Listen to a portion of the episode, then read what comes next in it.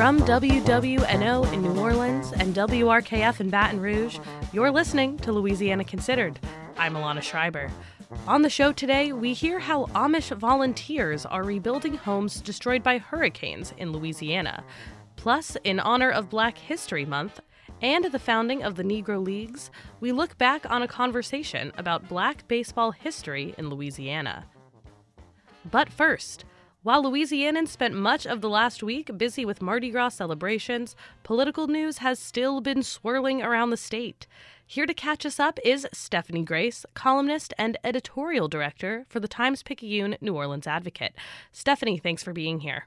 Happy to be here. The biggest story of the week, of course, was the Wednesday deadline for organizers of the recall effort against New Orleans Mayor Latoya Cantrell to produce signatures. So, did they? Is there going to be a recall election?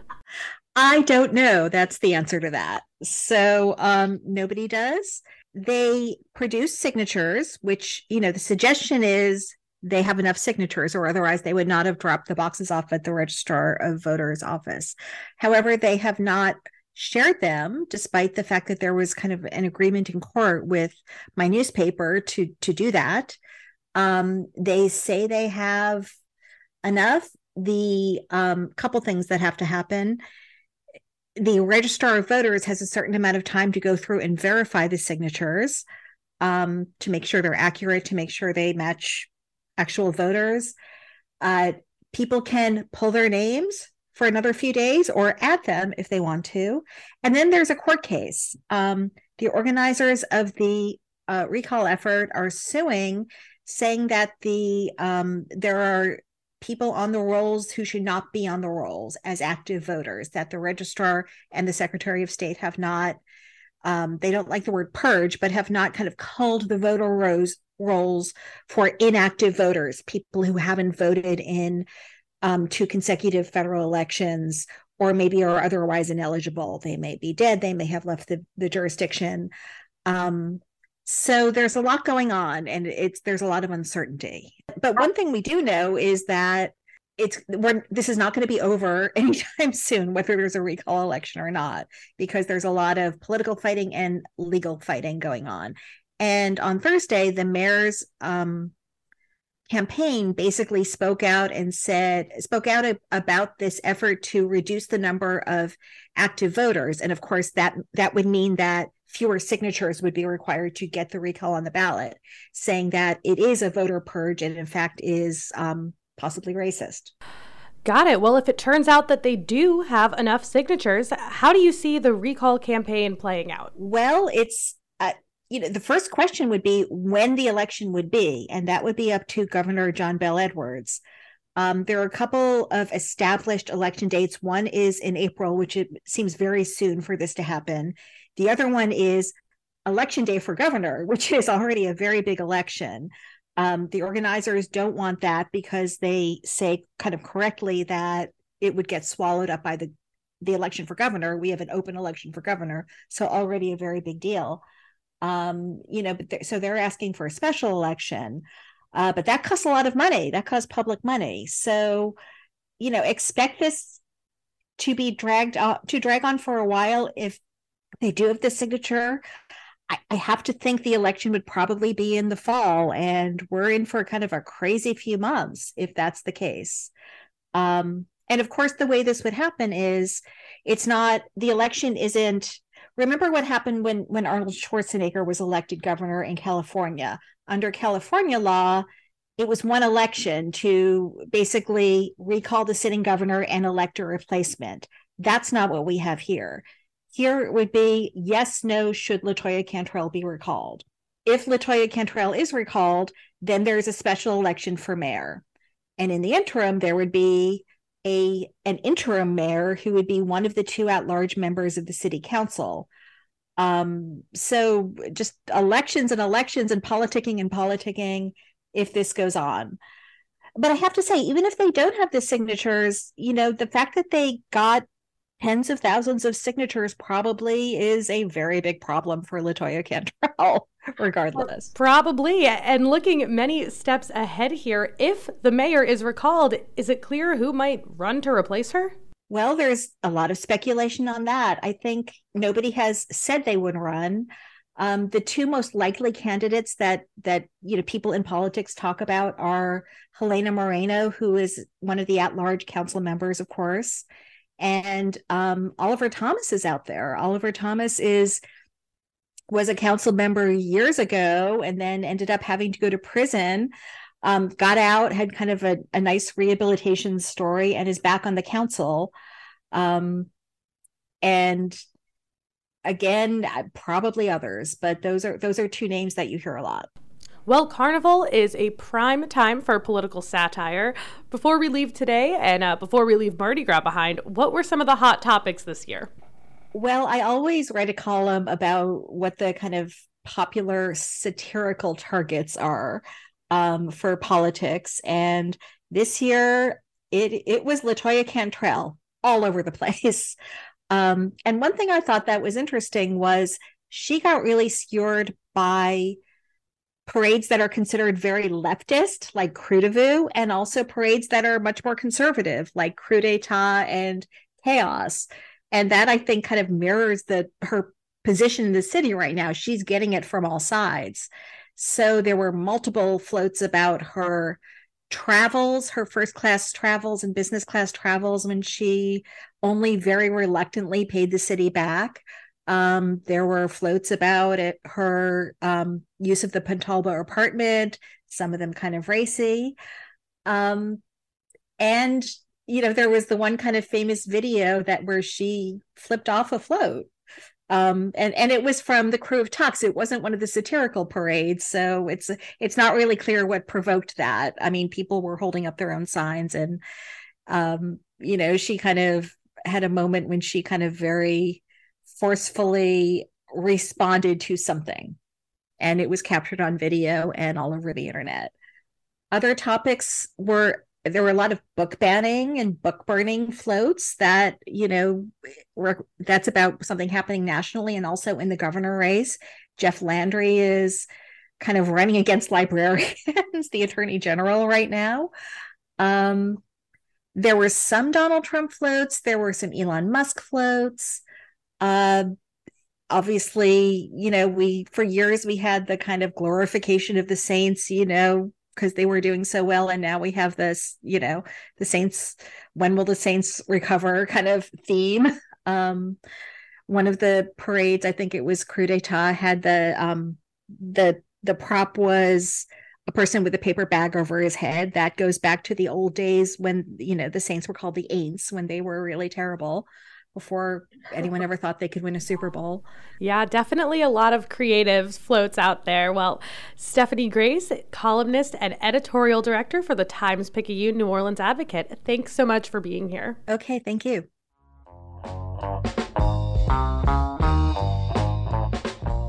From WWNO in New Orleans and WRKF in Baton Rouge, you're listening to Louisiana Considered. I'm Alana Schreiber.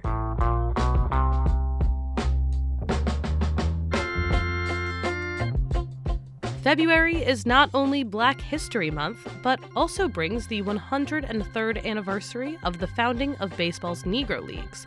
Before baseball was integrated, the Negro Leagues was where players of color participated in America's pastime, including some of the best the sport has ever seen, like Satchel Paige, Josh Gibson, Buck O'Neil, and Jackie Robinson.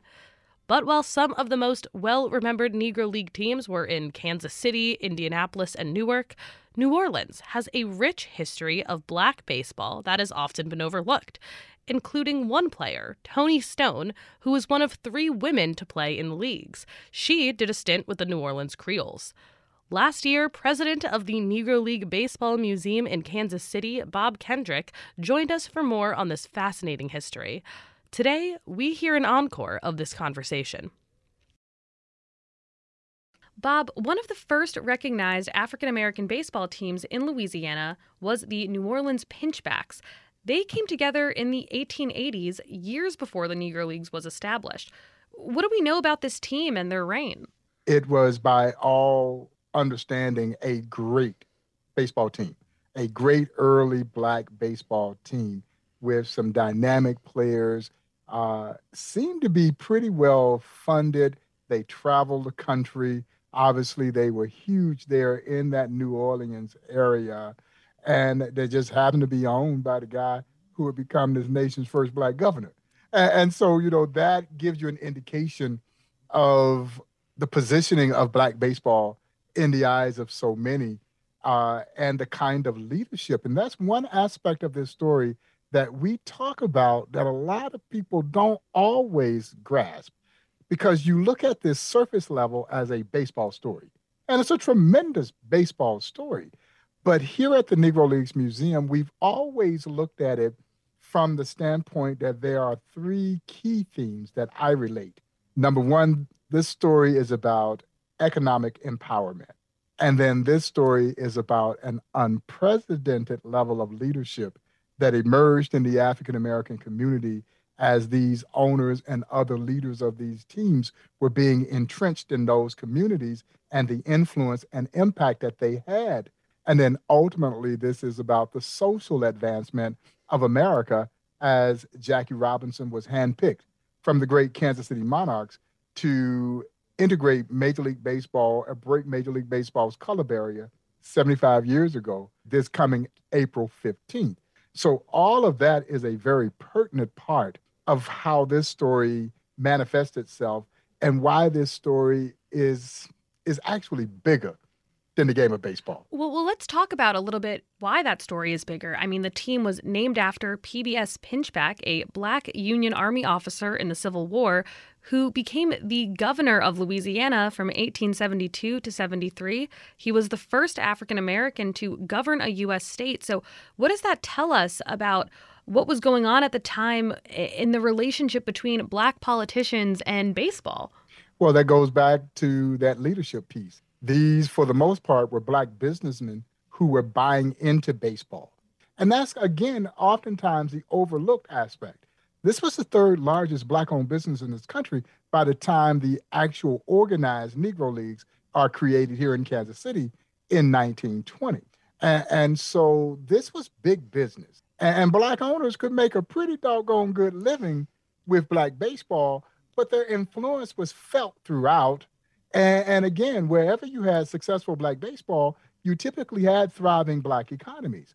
And so for Mr. Pinchback to go in and fund and finance his team. Uh, I think that speaks volumes to the level of leadership that he provided there in that New Orleans community. And, you know, speaking of very prominent uh, black owners of baseball teams. One in Louisiana was Louis Armstrong, who owned the Armstrong. yeah, uh, Louis Armstrong owned the Armstrong Secret Nine. In addition to that team, uh, you know, there were plenty of Negro League minor league teams in Louisiana. There were the New Orleans Black Pelicans, the Crescent Stars, the Caulfield Ads, the Monroe Monarchs. What do we know about some of these teams, some of their players, and their relationship with their communities? Yeah, and for the better part, these were semi-pro teams. Uh, they weren't a part of, of what we kind of term the organized professional Negro leagues, but it doesn't diminish the impact they had. And there were great players that came from many of those teams that you just listed. One notable who played for the Crescents was the legendary Hilton Smith. Hilton Smith was a great pitcher for the Kansas City Monarchs. Hilton Smith is in the National Baseball Hall of Fame. Hilton Smith did something that I don't think we will ever see done in the game of baseball again. He won 20 games or more, 12 consecutive years when he was playing for the Monarchs. And Hilton Smith was one of those great two way stars where when he wasn't pitching, he played outfield for the Monarchs and hit well over 300 for his career you know, he was a dynamic pitcher who spent time there in Louisiana, as there were a number of legendary stars that called the Crescent City home.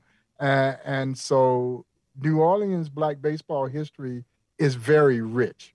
And speaking of the Creoles, we have to mention Toni Stone. She was the first of three women to play in the Negro Leagues. She played for the Kansas City Monarchs, Indianapolis Clowns, and the New Orleans Creoles. So tell me a little bit about her. She was an outstanding baseball player, and baseball was in her heart. She she loved competing, and she loved competing with and against the men. She didn't know, I think, initially that she would ever get that opportunity to play professional baseball against the men. But as fate would have it, and as her talent continued to manifest itself, she does get that opportunity. And she gets to New Orleans. And really, that is the first stop in terms of her elevation to eventually the Indianapolis Clowns and then ending her career with the great Kansas City Monarchs. But she becomes, as you mentioned, the first of three women to play professionally in the Negro Leagues. Toni Stone, Mamie Peanut Johnson, and Connie Morgan, pioneers. All three were tremendously talented athletes. Toni Stone took the roster place of a ball player that you might have heard his name before, the great Henry Aaron. So when Henry Aaron is signed away by Boston in 52, the very next season, the Clowns hire Toni Stone it's taken years for so many of these Negro League players to really get the recognition that they deserve. So much of the history is lost. And and we're missing a lot of information about teams like the Pinchbacks yes. and the Pelicans. So what can we do to start, you know, kind of reclaiming and retelling this history and and bringing it back to life? You know, it, it takes these kinds of efforts to tell these stories. And, and, honestly, I don't think the folks in, in Louisiana never wanted to know about the Black Pelicans or the Crescent Stars or the Pinchbacks or any of these teams that we've talked about during this broadcast. They just simply did not have a way to know. And as my late mother would so would oftentimes say, and God bless her soul, you don't know what you don't know. You'd be hard pressed to find any areas in this country that haven't been touched by Black baseball but nobody knows anything about it. And, and that really was the story of the Negro Leagues in general. And, and it, it's important because so oftentimes these athletes played in anonymity. They shouldn't lay at rest in anonymity. These were tremendously gifted athletes who gave so much, not only to our game, but to our country Bob Kendrick is president of the Negro League Baseball Museum in Kansas City. Bob, thank you so much for joining us today. Oh, it's my absolute pleasure. Thank you.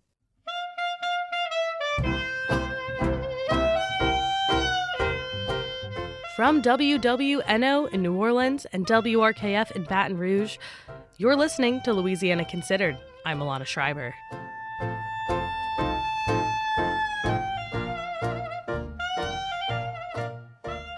When you hear the word Amish, you're probably picturing a lot of things, but not the Louisiana Bayou. But right now, Amish volunteers are in Louisiana, rebuilding homes destroyed by hurricanes long after most other aid groups have left. Stephen Bisaha of the Gulf States Newsroom reports the trips have led to cross country connections over hardship, food, and faith. Give them space. That was Ruth Crosby's first instinct when Amish volunteers came to help rebuild her home in the Louisiana Bayou last May.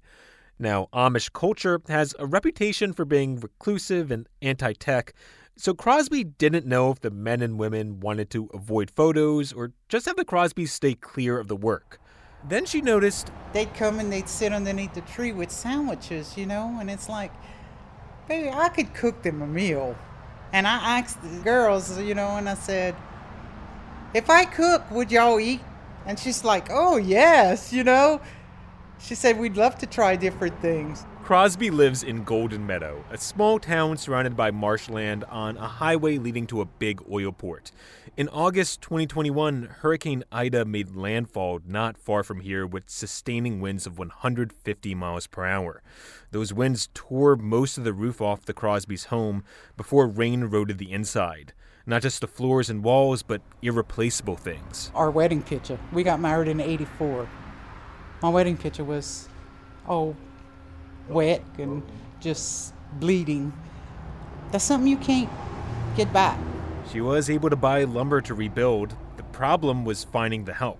I had one contractor come out and quoted me a price of $106,000 to to redo my house. I said I, I can't I can't do it. I didn't ha- I don't have the funds to do it. We live off of Social Security. Then she ran into the town's Baptist pastor. He told her he's partnering with an Amish volunteer group out of Pennsylvania called CARE. They rebuild homes after natural disasters, including in Alabama and Mississippi in the past, and they'd be helping in Golden Meadow for the next three years. After volunteers assessed the Crosby's property, they spent eight days working on the house for free. Ruth's husband, Keith Crosby, was impressed watching women wearing long traditional Amish dresses bolt in brackets. With a big old gun bigger than them. I couldn't believe it. I said, there's a lot of doing that, you know? Volunteers with Care didn't want to be interviewed on the radio, so I called up a different Amish volunteer group working in Louisiana. Hello, yes, Gid. Gid Yoder is with Disaster Aid Ohio. They're helping rebuild Lake Charles, Louisiana, which was hit by a Category 4 hurricane more than two years ago. I caught Yoder in Ohio on his flip phone. Amish culture has a reputation as being anti technology, but they're more tech skeptics. Yoder even has a computer. And I use it for emails and my computer is locked down so we don't have people tempted to go on all the, the stuff that you're not supposed to like that there's temptations there members of the amish faith usually live together in rural communities often in northern states another reason it's not so common seeing them here in the bayou but while amish is a christian denomination the volunteering isn't about converting people still faith is an important reason for their volunteering you can read in the bible if you see somebody that's cold, you tell them, be warm, but you don't do anything about it, you don't give them a coat, then you're not helping. The Bible teaches us if the Lord helps you, you need to help other people. Another thing that makes what the volunteers are doing here unique is that this is long term aid. They're going into their second year at Lake Charles. It's also a partnership between three different Christian groups Amish, Mennonites, and Methodists. Yoder says it's amazing how churches can work together after a disaster. I always tell them uh, when the end of times are and we're up in heaven, we won't have one part for Amish or one part for Mennonite or, or Catholic. We'll all be together up there, so why not help each other down here? In Golden Meadow, Ruth Crosby and the volunteers bonded over their faith and over Ruth's cooking. I cooked them some shrimp, I cooked them some fish, we did a jambalaya. How did they like it? They loved it. The volunteers got up the roof and subflooring for the house before they left last May. But Ruth and Keith are still living in a FEMA trailer. There's still a lot of work left before the house is livable, like doing the ceiling and closing up the walls. Now that Care is back in Golden Meadow, the group did offer to work on Ruth's house again. But she thinks there are so many other people here who still need the help more than she does. At least she has a roof again, and a grant to hopefully cover the rest. Wandering through the home now, you could see the scriptures Ruth wrote on the wood panels, and how the Amish volunteers added their own along with a personal message. It says, Keith and Ruth and family, it has been a wonderful privilege to meet y'all. I pray that this house will be a place of rest, refreshment, and joy for all who enter. May God bless you and your family every day Love y'all, Rebecca. For the Gulf States Newsroom, I'm Stephen Bisaha. The Gulf States Newsroom is a collaboration among public media stations in Louisiana, Mississippi, and Alabama. From WWNO in New Orleans and WRKF in Baton Rouge, you've been listening to Louisiana Considered. I'm Alana Schreiber. Thanks to our guests, Stephanie Grace, New Orleans advocate, Times Picayune editorial director and columnist, and Bob Kendrick, president of the Negro League Baseball Museum in Kansas City. Our digital editor is Caitlin Umholtz, and our engineers are Garrett Pittman and Aubrey Purcell. You can listen to Louisiana Considered Monday through Friday at 12 and 7:30 p.m. It's available on Spotify, Google Play, and wherever you get your podcasts. And Louisiana Considered wants to hear from you. Please fill out our pitch line to let us know the kinds of stories that you have for our show. And while you're at it, fill out our listener survey. We want to keep bringing you the kinds of conversations that you'd like to listen to. Major support for Louisiana Considered provided by Rouse's Markets, a Louisiana shopping experience. More at rouses.com, with additional support from the Sazerac House.